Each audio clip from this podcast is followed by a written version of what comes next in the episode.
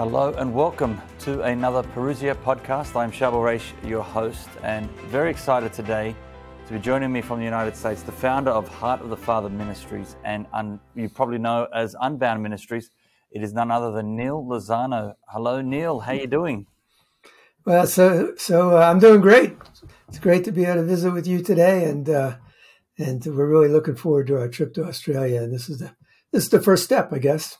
That's right. Yeah, we are excited that the announcement uh, of you coming to Australia. Uh, is this your first trip to Australia? That will be. Yes, it's, it's our first trip. Yes. Wow, wow. Yeah. Um, it's I've, exciting. I've It's often wanted to come. um, Yeah. What, what are the? Uh, so, can you let our audience know when when will you be in Australia? Well, we're gonna uh, we'll we'll fly in on the uh, well, we leave here on April 24th, Okay. and uh, and we'll be there for 10 days. So the two weekends following, one will be working with leaders, and we'll have we're going to have a day with priests, and then uh, then the following week we'll we'll be doing our Freedom in Christ conference, Yeah. and uh, before we go home. That's with the uh, our friends at the Servants of Jesus Yes, in, uh, in yes, Sydney. yeah, Yeah, and fantastic. uh, I can't wait for that. Look out for that. Uh, please, uh, yeah, if, we're going to put links in the description below uh, for that Yeah. upcoming event, those two events, and uh, please pray for that. And if you are able to register, um, go to the Servants of Jesus website, and they are promoting uh, all these events. So highly encourage that, and uh, we're, we're we're blessed to be involved uh, as well at Parousia to be helping to spread the word. So, but let- um, before um, I guess uh, yeah, talking about um, Unbound and talking about your work, I wanted it being your first time here on our podcast, just to get a little bit to know about yourself, introducing you to our audience. Who is uh, Neil Lozano? Uh, a little bit bit of a background about yourself and, and your faith journey, please. well, I guess I could start with them. Uh, been married for 50 years. We're celebrating our 50th anniversary in, in Australia. Wow, and congratulations! uh, and so we have uh, we have four sons and 14 grandchildren, wow, and that's that's where we're at. And my wife and I have uh, traveled bringing this message of uh, freedom in Christ uh, for uh, oh, a long time now, and uh, but it also it really is uh, you know God God sets us aside for His work for His purposes, and it's it's kind of like you look back. If I look back at my life, I can see His hand on my life, leading us to this point of bringing this message to the church. So I was, I was raised a Catholic. Um, uh, you know, I was taught to pray. I went to Catholic uh, grade school. I was an altar boy, and I even remember one specific uh, special time during a during a church mission uh, where I experienced the presence of God. I, it was almost startling, you know. Uh, I walked out of there just saying, "Was that just the incense, or did I? Was that God?" You know. And uh, but as a teenager, I I drifted. I um, you know slowly became more obsessed with the world and and the things of the world, and it was basically that rebellion time and that time of finding yourself. And and I was I was making the wrong choices, and that that uh, that lasted into my into my well into my twentieth year, and um, and what happened was, uh, you know, all during that time, I just I kept going to I kept going to mass every Sunday. I, I guess I'm a, a cautious type of person. I didn't want to take the chance that I was wrong, but I, I remember just using that time of thinking about the people. Why are they there? Why am I there? What is this all about? And should I should I keep coming? And I, I kept coming, and I think it was a grace released to me by just that simple decision. Uh, but things changed when I was 20 years old, and my uh, my father died. And at that point, it seems like I really needed the answer to those questions. I really needed to know whether there was a God or wasn't a God. Uh, if there wasn't a God, then I then I had this anger in me, like he was ripped off. You know, all that all that praying and stopping by the church and serving the church, and he, he was ripped off. He's and there's he's no place. But if there is a God, then he is someplace, and I don't. I didn't have any connection to that at that time, and uh, so I, I remember. Uh, so that was my search. That was my intensity of my search in those next six months. And and I can only share a couple of examples. I didn't know I was searching, but I remember being in in like a bar and and somebody would say there isn't a God, and I would say, oh, there is a God, and I'd argue, and and I, then would argue the other way around. You know, it's it's. Uh, I was hoping, I think, that somebody would prove to me that there was a God, that it was real. Wow. But nobody could. Nobody was good enough to convince me, at least in the bars. and uh, so, uh, so it was about six months after my father died. He died in August. It was uh, it was in January of 1970, and uh, my cousin was a, a, priest. Some of some of your listeners have heard of him and know him, Father Mike Scanlan, who's now yes. now gone yes. on to be with the Lord, and uh, he was at my house and he was talking about how he'd just recently been baptized in the Holy Spirit, and he was talking about miracles and speaking in tongues, and and I just did, I didn't really pay attention it was like anything like that would happen with a saint or somebody else, not not me. And it just didn't. There was no connection. But I was troubled about this whole thing about mass, and I called him aside before uh, before I was going to leave that night. I said, you know, Father Mike, uh, would you explain the mass to me again? Because after you explain it to me, I get something out of it for a while. Mm. And uh, so he looked at me and he and he said, Neil, I, you know, if you don't know God when you go into church, into church, you'll never know what's going on at Mass. And it was like those words brought conviction. The Holy Spirit brought, you know, Holy Spirit brings conviction. In that moment, I was convicted that I didn't have faith. But inside, it was a protest. The protest was, but my family prays, but my, my, my mother goes to mass, my father, we pray. I, am an altar, I was an altar boy, you know, it's like anything I could grab at to cover up my, my nakedness at that moment. And it was just a moment, but just a moment. And then he said, so Neil, now I like to pray with people. Uh, uh, and uh, and so he leaned over and he started to pray. And he said, Lord, here I am with Neil, who I love. And like there was no pause there, but in my mind I'm thinking, wow, that's he's just talking to God. Mm. you know, I only knew that our Father, Hail Mary, glory be. Yep. you know, that's all we, we ever did back then, you know. And he was talking to God like he knew him. And he said, Here I am with Neil, who I love. I thought, that, That's nice. And then he asked for the Holy Spirit to come. And in that moment, I experienced this, uh, this rush of joy and love up the back of my neck. It was physical. I could feel it in my neck and into my head. And I felt such joy. I, uh, I felt like laughing, but, but he was leaned over intensely praying, you know, and uh, so I had to keep it keep it inside. But I was looking around. We were in the den of my house. I was looking around, saying, "God's in my den. He's in my den. How could this be?" And so that's where it began for me in terms of my encounter with the Lord. Praise be to God. So, how long was it the journey from there to starting your ministry? Well, I didn't have any. Uh, I didn't have any formation. I mean, he he blew in, he blew out, and I just knew to go look and see if there's other people that like to pray, whether there's a prayer group. And there was one guy from Cleveland and and one seminarian that I found the next semester, and and that was the beginning of a, a large prayer group we had at Villanova University. And uh, uh, but for me, there was a there was a, a backstory. I, I think I I, from the very beginning, wanted to tell others because what I did after I encountered the Lord, I just I didn't know what to do. All I knew to do was what He did with me.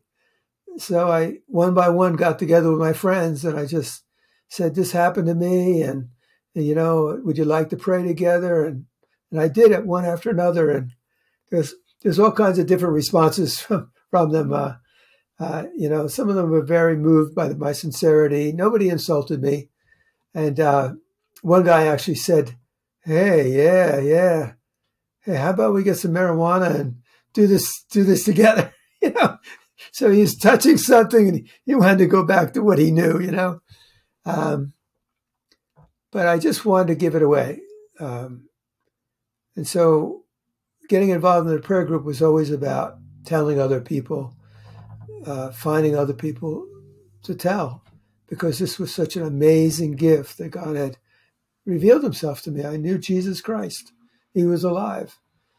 And, um, and yet, you know, when I went back to school, my first stage of deepening my relationship with the Lord was, was, uh, I began to feel that absence.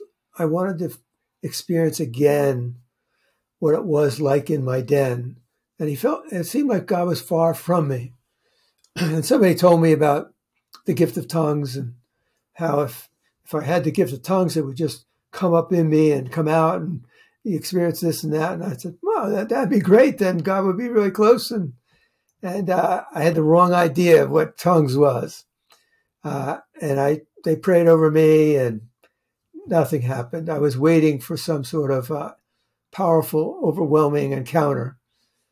And, uh, and one day I just kind of came to the end of my asking and I got on my knees by my bed in my dorm room. And I just said, Lord, everything I've done in my life, I've done halfway. But I don't want to follow you halfway. Uh, Jesus, you are my Lord, and I want to follow you 100%. And it was like almost the next moment, I had this thought come to my mind. And uh, it was it was just simply try it. Said, try it. so I did. I tried to speak in tongues, meaning I imitated what I heard at the prayer meeting, and uh, I was babbling along, and I thought, huh, this is a ripoff. You know, I could have done this all my life. I just could have done it. You know, there's no spirit involved in this. And this sounds like what I heard. And then I went over to my chair and I sat down and I was doing this and I was I was listening to myself and I and then I got my second inspiration. Use it for what it was meant for. And so I read a book. I read a book on tongues and I knew it was meant to praise God, to worship him. So I took my mind off myself and what I was hearing and I began to speak to him with these words that were not English. And the moment I did, I found myself in a place of worship. And everything that I experienced in that first encounter with the Lord, it returned to me. It was like I was being filled with the Spirit over again. And, uh, and so they were important lessons for me. It was like the Lord just came in my den. He saved me. I met the Savior. I didn't deserve anything. I didn't do anything. He just came. And, uh, and then I had to reckon with him as Lord.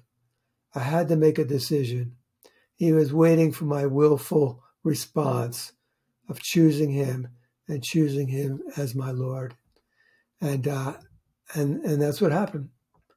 And uh, and you know, and so it was a lesson that I learned. God, God, you know, when you look back at your conversion, you learn lessons, and they're with you the rest of your life. I would say uh, like a year and a half later, I experienced desolation again, and I went. Uh, I went to. Uh, I went back to my cousin, drove four hours, talked to him, and uh, he prayed for me for for healing in my family relationships, and uh, I experienced a new freedom. And and looking back at it, I, I realized what what really took place when Jesus came to me is that he released forgiveness in my heart, and um, and so that was the next step. I, I, I began to realize that that that there was greater freedom for me, and from that point, I began to think, you know, I think I need deliverance. You know, when you taste and you get some freedom, then you know there's more, and that's part of the message of our our conference is that you know no matter what you've received, what you've experienced, God always has more. And um, so I had very little experience with deliverance, but I began to think I needed deliverance. Uh, my first experience with deliverance was was uh, back when I was a senior at Villanova, and uh, one of the other uh, members, uh, one of the other uh, guys that I met in the very beginning, came to me and he said, "You know, last night I was set free." And at that point, I was saying, "What do you mean you were set free? You were already filled with the Spirit. You're following the Lord." And he said, "Well, I was at, at the prayer meeting the other night, another prayer meeting in the city of Philadelphia." And he said, they prayed for me. And I have this, I had this habitual a uh, sin that I had confessed, that had been under spiritual direction for, and I couldn't stop. And when they prayed for me, I just felt the power of it lifted. And it was like that was my introduction to the idea of deliverance. And I remember thinking at that time that if that's true, the whole world needs to know about this. you know, so those were my two foundations. The one is his testimony, and then uh, my testimony of a new level of freedom, wanting more. And um, so it took years. Over the years, uh, somebody give a talk on deliverance, and I would go and I would I would say, you know, I, I think I might need deliverance, and and they would always look at me and they say, and I wouldn't qualify. You know, they knew I I led a Christian community. They knew I prayed every day. They knew I was following the Lord. In those days, to qualify for deliverance prayer, you needed to have problems that didn't get worked out through inner healing. and uh, so, so they'd say things like, "Don't give the devil so much credit," and I'd pull back and say, "I don't want to give the devil any credit." And, uh, and yet, from time to time, it come to me. I just felt like I needed deliverance. So it was um, it was in the mid '80s. I was at a conference, and uh, God touched my heart. It was like I was, it was like I met Him all over again. His mercy. He revealed to me that I was more like the older brother than the prodigal, and that was the name of my first book, "The Older Brother Returns." And uh, so my heart, you know, I, I'd become doing the right thing, working hard, being righteous, and my heart had grown slowly further and further from the Lord. And uh, all the while, I thought I was the prodigal. And uh, at this conference, His mercy just touched me. I wept for the first time and that I could remember, and just because He loved me. And then I saw this man that I knew prayed for deliverance, and I said, "I'm going to go for the whole thing," you know. So I went to him, and I, I do tell this part of my story at the conference. I don't tell the whole the whole thing that we're getting to talk about today. Uh, so I went to him and I asked him for if he'd pray for me for deliverance. And he said, What makes you think you need deliverance? And I thought, Here we go again. and, and I told him a couple reasons. I'll go into detail at the conference if, if any of your listeners can come. And, uh, and then he said, Okay. And I was like surprised. And he prayed for a moment and he said, Do you feel that? And I said, uh, I felt something here, right here. And uh, and I said, I feel that. But then, uh, but in my head, uh, the argument's going on. That's not a that, that's me. What I'm feeling always seemed to have been there. It just belonged to me. It just was there. And this was a moment of grace where it was it was separating it was so familiar to me. It just seemed like I belonged. And uh, and just briefly, the next thing I remember him saying is, "I command a spirit of rejection to leave." There's a few things in between, but when he said that, I felt this thing that I thought was me just kind of gently lift off my head. Uh, no disruption, no no evil, anything. Just just I was free, and I knew all those years I was right. So that that's kind of my foundation, you know, personally seeking freedom. So I really know what it means for people that are, especially people following the Lord, but know they're not as free as they should be or want to be. and they really don't know where to go because maybe they don't qualify for a certain type of prayer, uh, they don't understand it, uh, and um, and that's the foundation for Unbound Ministry. So it wasn't until um, it wasn't until uh, the mid '90s, 1996 uh, to be precise, that I was able to learn a few, couple things that enabled me to pray for deliverance in a way where the focus was simply on the person and on their hearts, not on evil spirits. You know, uh, when Ignatius talks about the movement of the spirit, he always talks about the movement in the heart. And it's like, you know, the enemy would love to shift our focus onto himself. If he can't hide, then he wants to be seen and he wants to disrupt uh, and distract and rob us of faith in God and and believe more in his in the enemy's deception and his power. So uh, in the mid 90s, I learned how to make the person the center, listening the center, and then leading them to renounce and leading them to forgive and leading them to surrender to the Lord. And that's where uh, the things got put together into what we now call the five keys to freedom, which I'll go over again a little later. Uh, but the next thing that happened, it was a number number of years later, probably uh, uh, I think it was 1998. We were invited back to Poland to teach in the, the schools of evangelization, and we had been there before. And I said, I said, this time if I come back, I want to teach on deliverance. And uh, so, so the leader said, "Oh, sure, sure, no problem." But I think he had a different idea of deliverance because he brought me to the school and there was there was uh, like 70, 80 people from you know five different countries and uh, priests from the Ukraine and several priests from Poland. And he said, "Okay, I'm going with my wife to Latvia now. I'll see you later." he didn't want to stay for the deliverance, and that's that's the reaction we get sometimes. People have this weird idea of what deliverance needs to be, and uh, so we had an amazing week. It was probably, I can't compare it to anything else.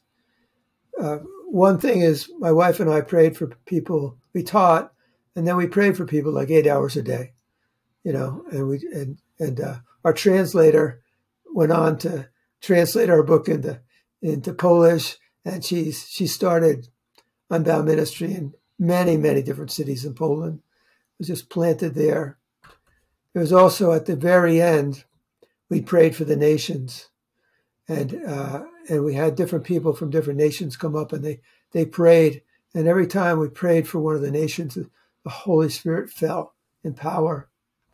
And then there was uh, one time we, the most powerful nation we prayed for at that time was was the Ukraine, and uh, and we uh, it was just a, you know and and the priest who came from the Ukraine Polish priest who's a missionary in Ukraine came up to me. Father Peter said, You must come. You must come to the Ukraine. I said, Yes, Father. it was like, You're not going to disobey, Father Peter. And uh, so we had actually gone there three times, and Unbound's been translated into Ukrainian. And they just actually recently had a had a second edition uh, printed.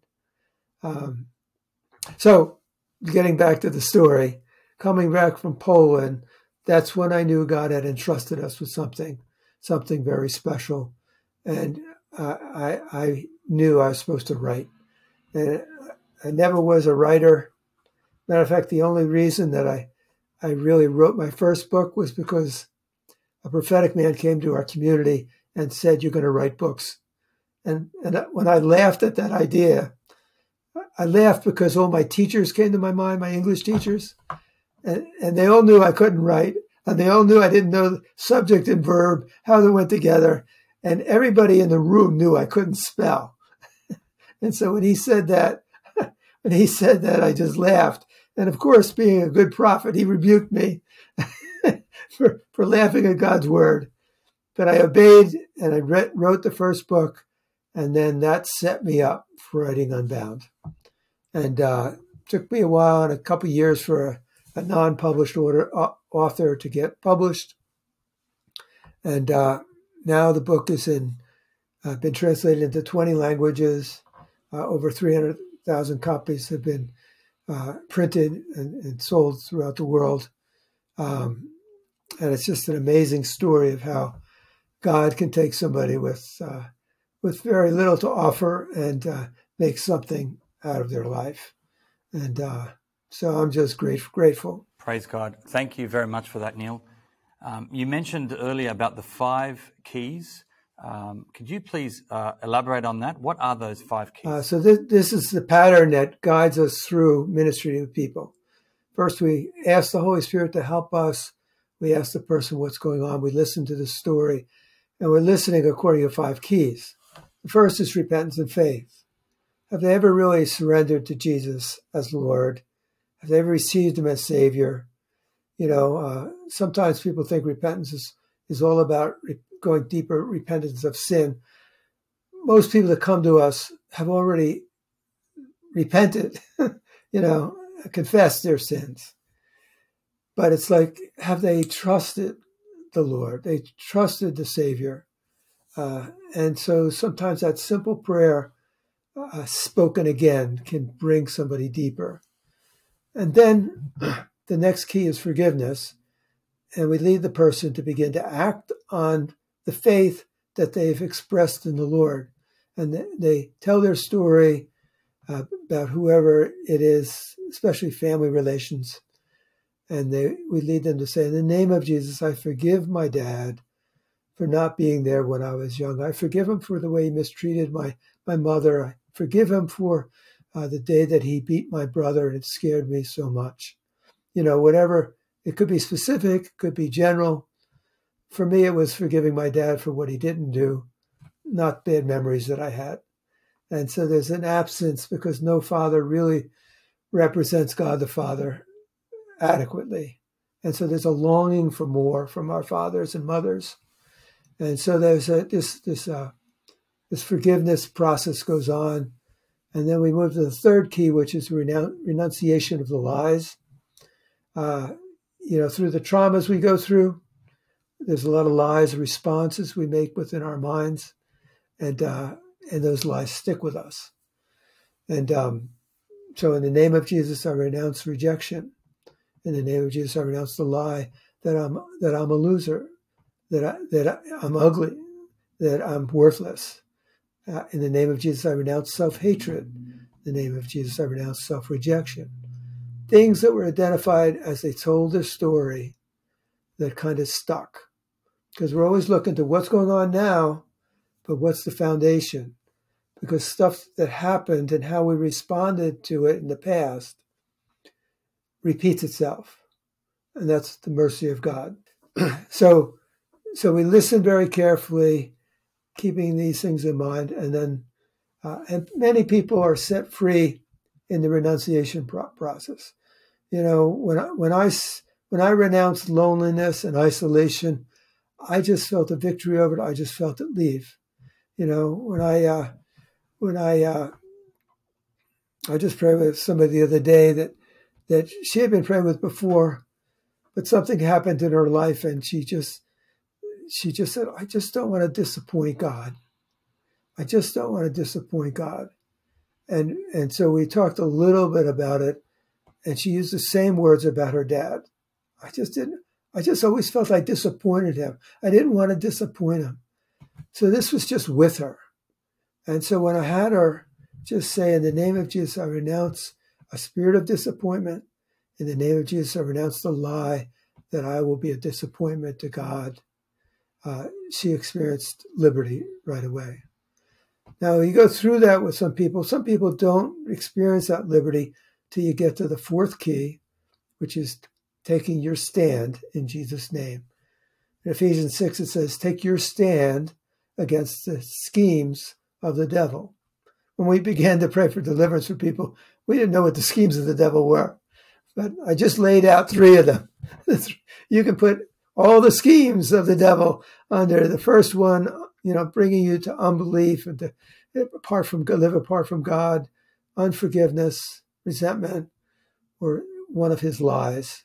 And the enemy gets behind those things and empowers them. And so the, the, the fourth key is taking your stand. In the name of Jesus, I, I command any spirit or any lie or any uh, bondage that I've renounced to leave right now. I use those three words. You can use any any one of those you want, but you just you just stand, take your stand, command it to leave. Then the uh, fourth key is the Father's blessing. Uh, when we started, uh, we uh, we started with praying for a filling. Uh, that's where we used to pray for deliverance, a filling of the Holy Spirit, uh, and blessing. But then we realized, as we studied this, we realized that every design and lie of the devil is, to, is, is designed to do two things: is rob you of your identity, and rob you of your destiny or or God's plan for your life. That He wants you to think you're purposeless, you don't have a purpose, and you don't have a home in in God's heart. And uh, so we realized what was missing for so many people and we found this that this this was really discovered in our travels, and it's true around the world that people lack the Father's blessing. There's a, there's a lack in their their father's love, their mother's love, but it's kept them from really trusting in the fa- in the Father of Jesus to be our Father. And so we go to that place where Jesus went into the river and he took a, he did, it was a baptism he didn't need. It's a baptism of repentance. He identified with you, Sharple. He identified with you, and he took you into that river, and he went under, and you you you came into full agreement with him when you were baptized, and you came out of that river, and the Father opened up heaven. He said, Sharple, you're my son. You're my beloved son. It's, I'm so pleased with you. And uh, everybody needs to hear those words from the, from, from the Spirit, from the Father's heart, that can only be brought to us through the Son. And so it's, it's really a, a Trinitarian thing when we talk about the five keys. And, uh, and sometimes people go through the first four keys, it's not significant for them. Get to the fourth, fifth key, and it changes their life. Others, it's the first key or the or the third key. Uh, but they all come together because because when Jesus came, he came to reveal the Father, and so his mission is the same. He, he's going to reveal himself to you, he save you, redeem you, bring you into redemption, lead you into freedom. But the greatest freedom you'll ever receive is knowing that you're a child of God. And you only really know that when you encounter the Father's love. So that's the five keys, real simply, and I hope it's uh, it's a, it's it's like a, a, taste and aroma that would uh, would draw a lot of your listeners to come to the Freedom in Christ conference that we're going to have. It's it's fundamentally the gospel, you know. Uh, you can just read it in in the scriptures. We just we just put it together in a way that people can grab hold of it. Praise be to God always. Are you able to elaborate on any of the resources you've done? I know you have the Unbound book. Uh, what other resources are there?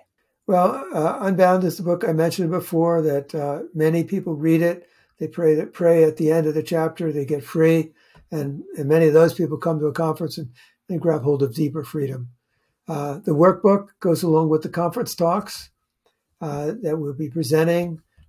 They're also available online, but it's it's it's can be used as a group study, or it can be used individually study individual study. Uh, it's just put together very, very well. And we have many other books, uh, resources available, like our, our Unbound Ministry Guidebook, which is really to help people take it to another level, to, to help others. We're really interested in developing leaders and leaving a team behind in Australia so that they can go on and take these materials and go on and, and continue to pray for people for, for uh, years and years and years to come in in a in a way that's uh, uh, and I know you pray for people all the time, but we we meet people quite often that said when I when I discovered Unbound, it just led me it was the thing that I was waiting for to bring it all together, all that, all that I had understood, kind of bring it together to a new, new level.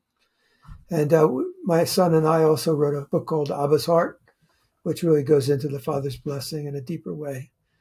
So there's a lot of great resources that will help uh, help prepare for our conference and also help uh, help afterwards. And for those who want to get in touch with you, can you uh, let us know what the website is? Do you have a website we can contact you at? Well, our website is uh, heartofthefather.com. I'm sure if you type in uh, Unbound Ministry, you might get a couple websites that use that name, but uh, you, will find us. Uh, our, our website has some short clips that explain things real clearly, real in a real brief way. Uh, so that's heartofthefather.com. And, uh, and, we, and we have a podcast, and it's a good way to get a lot of information quickly. We have two years of podcasts up there with some are like uh, What is Unbound and, you know, uh, the different keys we go over. So, so if somebody really wants to delve into it immediately, uh, they can do that by going to heartofthefather.com. It's been such a blessing to speak with you, Neil, and God has truly been journeying with you in your life. Can I ask you uh, just for any final thoughts or, or, comments before we wrap up here today? Well, I'll go back to what I said in the beginning that there's more. Uh, the Lord, the Lord knows you. He knows your heart. He, he knows all those prayers you've whispered that you, you uh, might have thought He forgot. I'm going to tell one. I have time to tell one story? One quick story. Uh, I'll make it quick, but it, it's just to what I was just praying about. Uh, this woman came up.